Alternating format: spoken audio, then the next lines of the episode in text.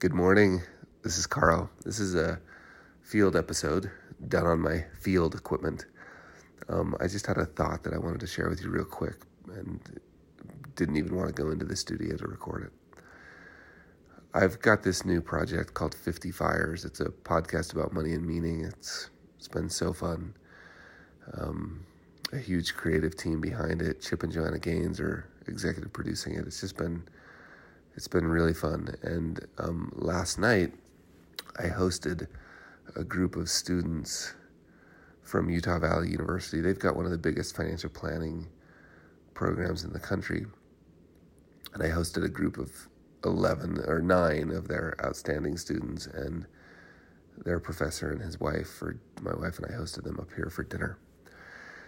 And during part of the dinner discussion, one of the students turned the tables on me and he took the question I typically ask at the end of 50 Fires, which if you haven't listened, I would love for you to listen. If you have listened, I would love your your reaction.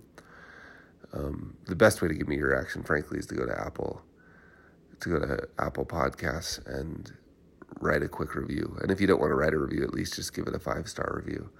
But if you write one, tell me, and I'll go. I'll, I'll definitely read it because I'm I'm super interested in your reaction. But there's a question I ask at the end. After having, you know, a, a half an hour to 45 minute discussion about the role that money plays in somebody's life, I typically end with, um, you know, if, if they've mentioned their kids. So let's say somebody mentioned their their youngest daughter. His name is Ruby. This was a recent episode, actually.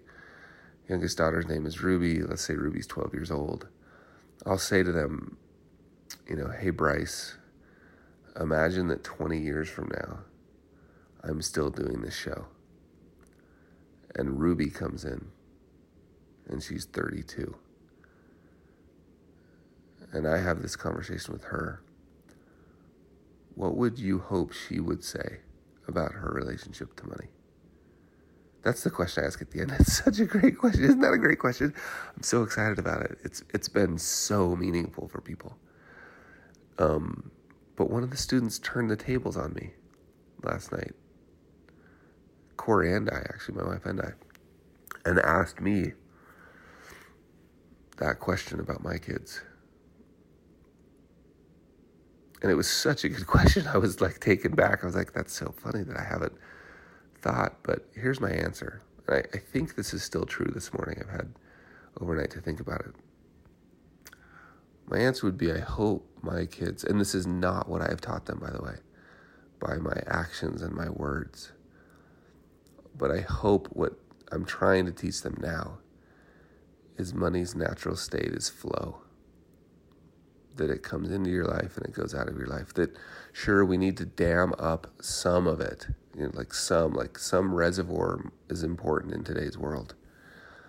But frankly, the smaller the reservoir, the better. And that most of the money is in flow. It's in circulation. It's just not a thing. I hope that they would feel like Jesus was right when he said, Don't take any thought for tomorrow look at the lilies. You know, that, that, he was right and that they can live their lives that way. And again, that's not how they've watched me live my life because I've been so scared. Nobody taught me. I didn't know. It's taken a long time to unwind it, and it's it's starting to feel like it's unwinding. Not completely by any means. Just three days ago, I was super nervous about money, but it's getting better.